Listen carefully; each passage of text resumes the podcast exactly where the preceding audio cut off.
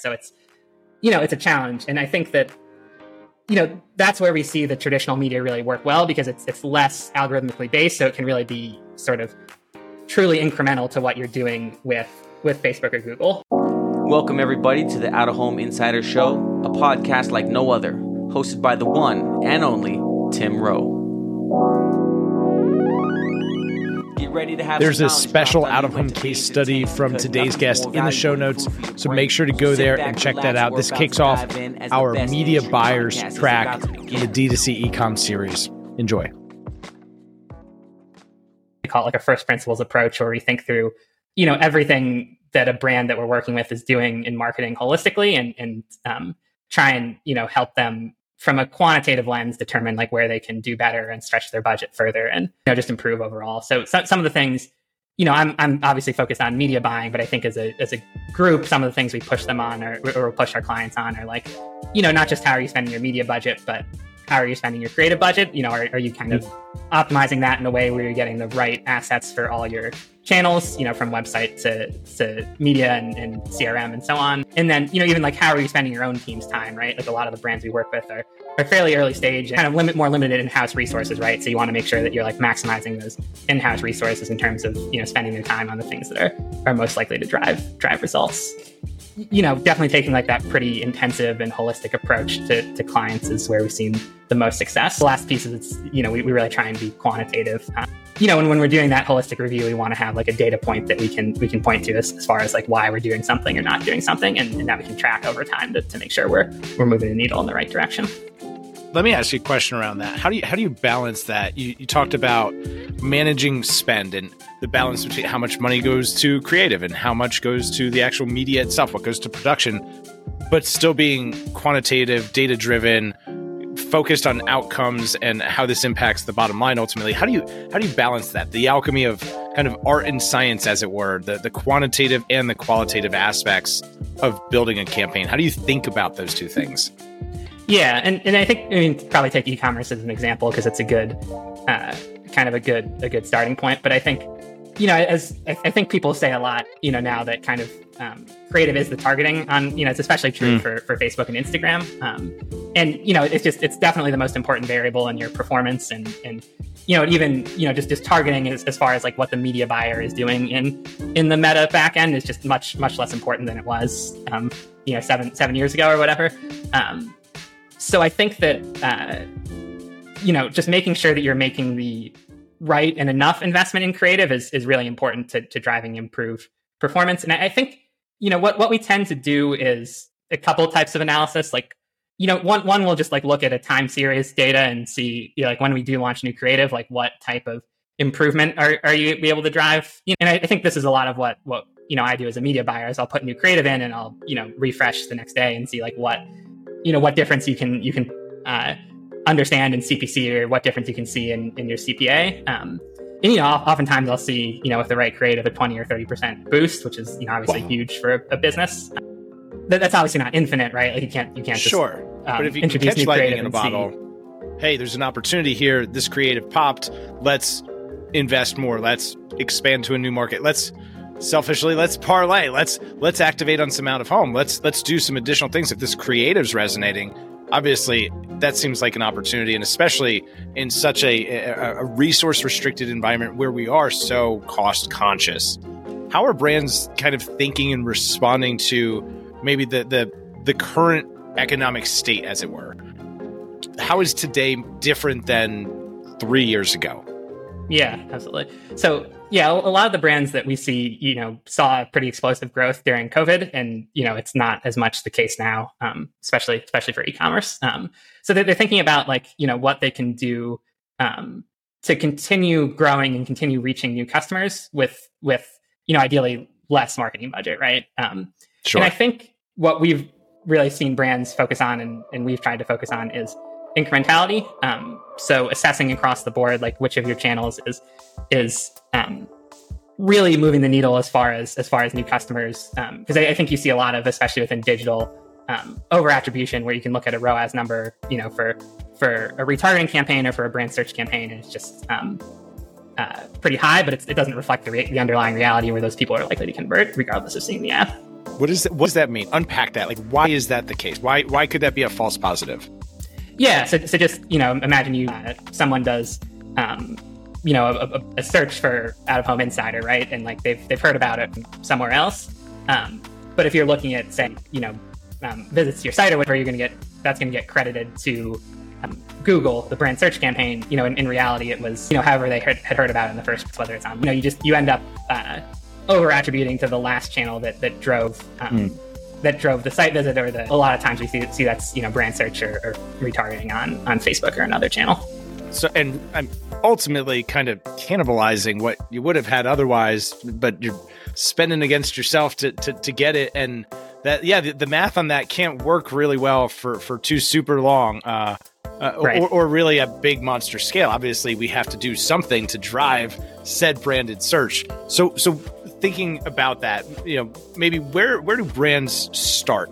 Where do most e-commerce brands, the brands that you're working with, where are they starting in their kind of marketing journey?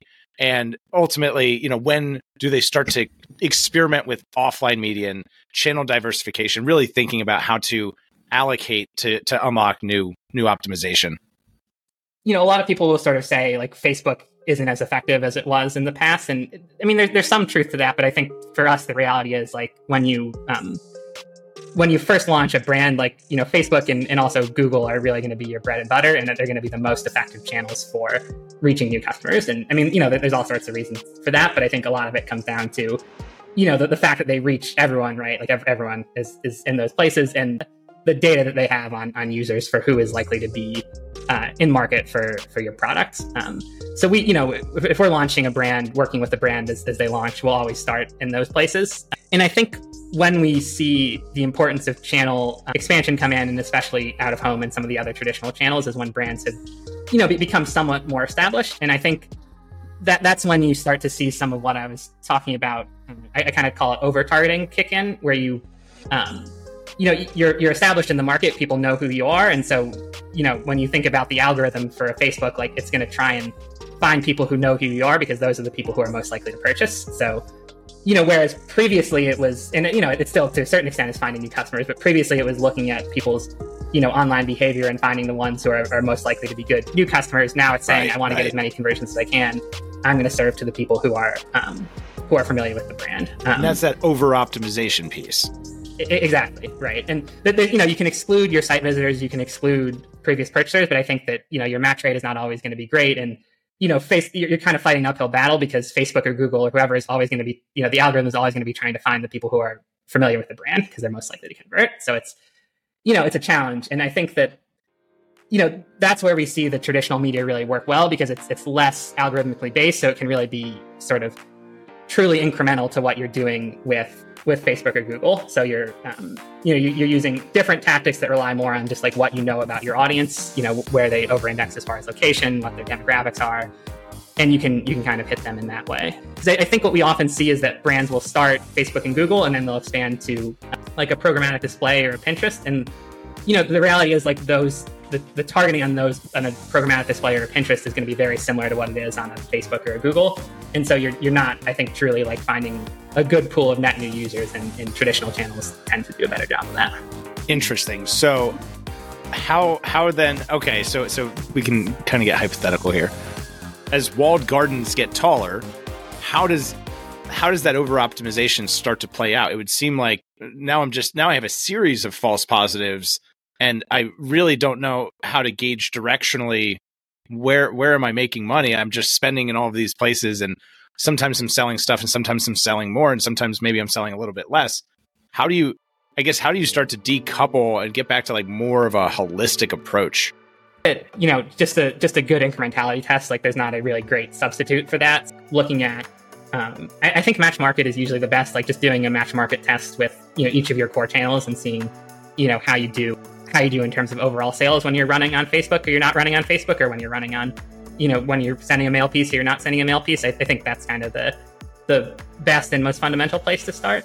And then I, I, do think there's just like general principles that you can take in your media buying that help you be more incremental. Um, you know, like like doing less retargeting, right? Like trying to maximize your digital spend as much as you know. You can't be 100% sure, but trying to maximize as much of your digital spend on on new customers as you can. And then like I think having a good mix of traditional and digital is good, and then like you're saying, tr- trying to limit your digital channels in some cases like really what's working the best and feel confident in because I think you do get this effect of your over attribution is going to be more concerning when you have more platforms because they can all end up taking credit for the same the same order. If you're hitting someone with a retargeting ad on Facebook on display and then they're doing a brand search and coming in through Google, it's like now you have three conversions that you recorded. You know, maybe, maybe none of them were the reason that the person was converting. You know, limit your channels to the ones that you you can really feel confident are incremental. Something you mentioned there, uh, the, the match market test. Can you explain what that is and maybe give us an example of, of how that works or how to do that? Basically, just uh, if you have a media mix, selecting a couple markets that are similar in a lot of ways. So you'd be similar in terms of you know population and demographics and purchasing behavior for your brand, um, and then uh, basically saying in one market I'm going to take you know approach A, so it might be pausing your Facebook spend, and in another market you take approach B, you know you keep your Facebook spend on, and then you know, you, you, do that for a period of four to six weeks, and then you basically compare the four to six week period to the to the four to six week period before in both hits, and say what was that delta in for approach A versus approach, and then you know that delta is is your true incremental revenue from. that's you know you put that over, and that's your that's your true ROAS, and you know often it's different than what the the platform reports. Imagine.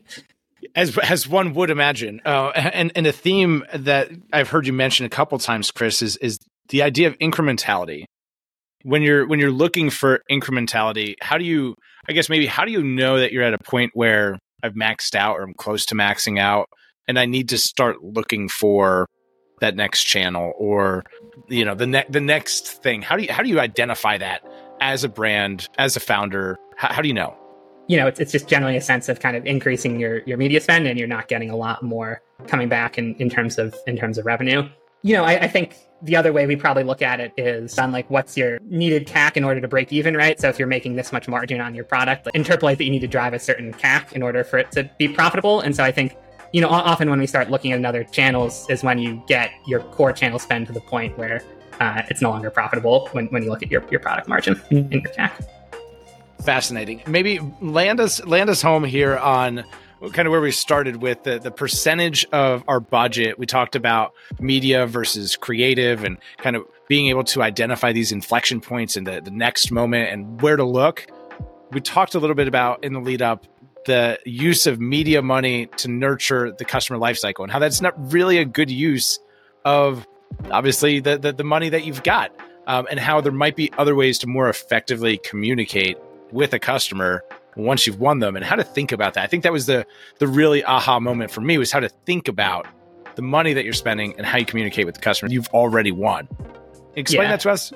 Yeah, so a couple couple key points. Like one one is just similar to the incrementality point, which is that if you're looking at someone who's already purchased, your reported ROAS is going to be much higher than your um, than your actual or incremental ROAS because that person is already likely to buy again and they're getting a lot of emails from you. And there's a, there's a pretty good chance they bought because of an email they got rather than an ad that they got. Um, mm so so that's that's one point. We, we feel like it's it's just better for brands to be focusing more of their more of their marketing on net new customers because once you have converted, like just so much of interaction is going to be through email, and that's how you are often going to interpret what's going on with the brand. So I, I, think like making sure that your email and and SMS programs are in a really good spot, and your website is in a really good spot. You know, to to me are the best ways to maximize like your your lifetime value and your customer retention, and then you know, not to say that there's no room for media spend on existing customers, but I think kind of the, the, the status quo is too high, right? Like most most brands spend too much on it. The other thing, I think you often see marketers or brands think that there's a really there's a need to have like really really tailored creative for your existing customers and have that be different than what you're doing for acquisition. And I, hmm. I think that's just not what we see in the data. I, I, think especially with your with your paid social platforms, you know, people are scrolling through a feed and they're responding to each individual post like as a as a post on its own and I, I, think that just is often it's a similar response like whether you've seen the brand or not. And like the type of content that is engaging to someone who's a prospect is also tends to be engaging to someone who is familiar with the brand. So I, I think time and resources spent i think there's just there's often too much time put into you know a really detailed funnel approach where you're doing different things with your with your media creative throughout the funnel when what you really want to do is spend the most time distilling your product and your brand in a way that is like universal and communicates well to people in, in general. Fans often read more into like the the difference between acquisition and retargeting in that way than, than there really is. Spitting some truth, Chris Rigas. Thank you for dropping that bomb. a question for you Black Friday, Cyber Monday. You work with a lot of e commerce brands. What are like the top three mistakes you see from e commerce brands in the Black Friday, Cyber Monday season? One, one that we see is brands not being clear in their messaging around what the sale is or, or trying to, uh, I, don't know if I'd say trick, but kind of be a little bit uh, cheeky, tease, tease what it is we're actually up to, be, be intriguing. Right. And, and then I, I, think what you often get is you get people who purchase and then feel like, you know, that the discount went up. And so they, they didn't get the best offer. Um, and I think that's just, that's not the dynamic that you want to encourage because that, that person is obviously going to be less likely to come back and, you know, doesn't, doesn't feel like they had a good experience with the brand. You know, where, where we see success is where brands are more transparent. And we, you know, we've even seen like a, a lot of, a lot of digital brands have, have a lot of inventory at, at this point, um, given some of the overall sales trends the last couple years. So I think we've seen, you know, where brands are just honest about that and say we bought a lot of inventory, we've got some really great sales. Like people will latch onto that and, and they appreciate and like that. It. Yeah, um, like that's yeah. relatable. Like, all right, cool. Yeah, you screwed up at your job. I've, I've, I've made a you know a bonehead move here or there. exactly. Yeah. Cool. If I could get a you know two for one with free shipping, I'll take it. Right. 100%. How about missed opportunities? What what things do you think there are that that you're like, oh my gosh, I can't believe we didn't do this, or you know, I can't believe they didn't do that. What what things do you think are just like obvious missed opportunities? So one, maybe I'll shout out a brand that we're working with because I think, I think they do a nice job of this. Um, so so Diggs Pet is pet company. Their their hero products are the Revol and Evolv dog crates, which are really nice and, and advanced as far as features dog crates. Um, but so one thing that they've done is their organic social lead every time they run a sale, like we'll do it's it's kind of like a meme video where it's I think the most recent one is is like Mariah Carey like over a a static image of the crate and so it, it's, it's basically like something you post to TikTok, right? Sure. And it, it just does really well, like even if you look at Facebook and Instagram, because that, you know that's the type of content people are interested in. Doing more UGC around sales that just like talks about the sale and announces it is, I think, something that that uh, brands could could do more of.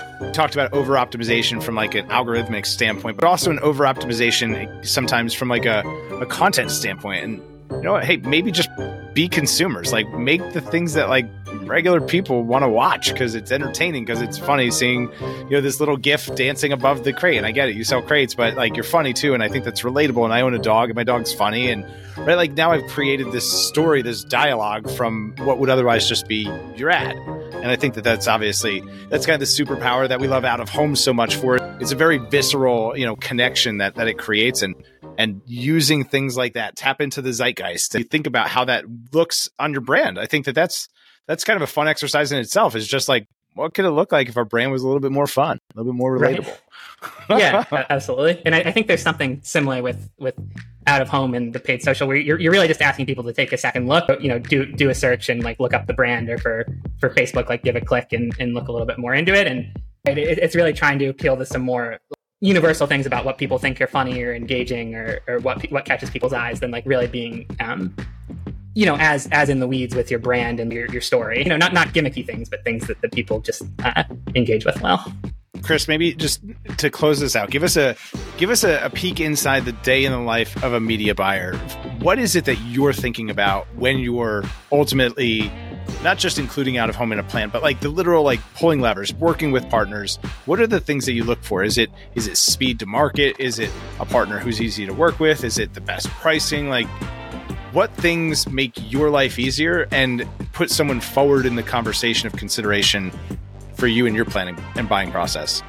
I, I think obviously speed to market and responsiveness is is important and helpful. I, I think we try. I, I, probably try and like not weight those like overly heavily and, and think about like just you know what what do I think is the best inventory and like you know the best placement that's going right. to drive results. And may, maybe one thing is like like creative is just such an important variable. So I think to the extent that mm. when I've worked with out of home partners or even TV partners or direct mail partners who will who will give a lot of input. Obviously, I have a sense for what's going to work, but I think it's helpful to get the expert's view. So if I, I work with someone who has like a really good uh, grip on like what type of creative should be going in and isn't afraid to like give give that input, I think that's that's really valuable and maybe sets people apart. That's awesome. That's great feedback. Chris, you've shared so much with us today. Thank you for that. Where can folks connect with you, learn more about Markacy? Give us kind of the Latin long. Where should we go next? Yeah, uh, can go to markacy.com, I guess, and check us out there. Definitely connect um, with any of us on, on LinkedIn. We uh, have a pretty good presence there and post post a lot. Cool. And we've got a great out of home case study that we're going to make available. If you've listened to the episode, I'll probably go back and add, I'll definitely add it in the open that there's an awesome out of home case study that comes along with this episode. You can download it from the website. So make sure to check the show notes. We'll link to all of that stuff below. Chris, thank you so much again for being here. Yeah. Thank you for having me. Really appreciate it. This was a great time. Absolutely. We'll have to do it again sometime. If you found this episode to be helpful, please share it with someone who could benefit. As always, make sure to smash that subscribe button, and we'll see you all next time. But did you try? It might take a lifetime to know just who you are. Quarter century, I finally came to my senses. I finally got my hand up on the tinted Benz kid. I see the world clear through my tinted lenses. With the dream and the drive, the possibilities endless. Now print that, send this all the way to Tokyo. Take a trip down south, down to Mexico. Next stop, Shanghai, the world class trade show. First class all the way, cause that's how we roll. Yeah, call us the rock star businessman. Rockin' shows we handle business, man. We got our own future in the palm of our hands, cause divided we fall and together we stand.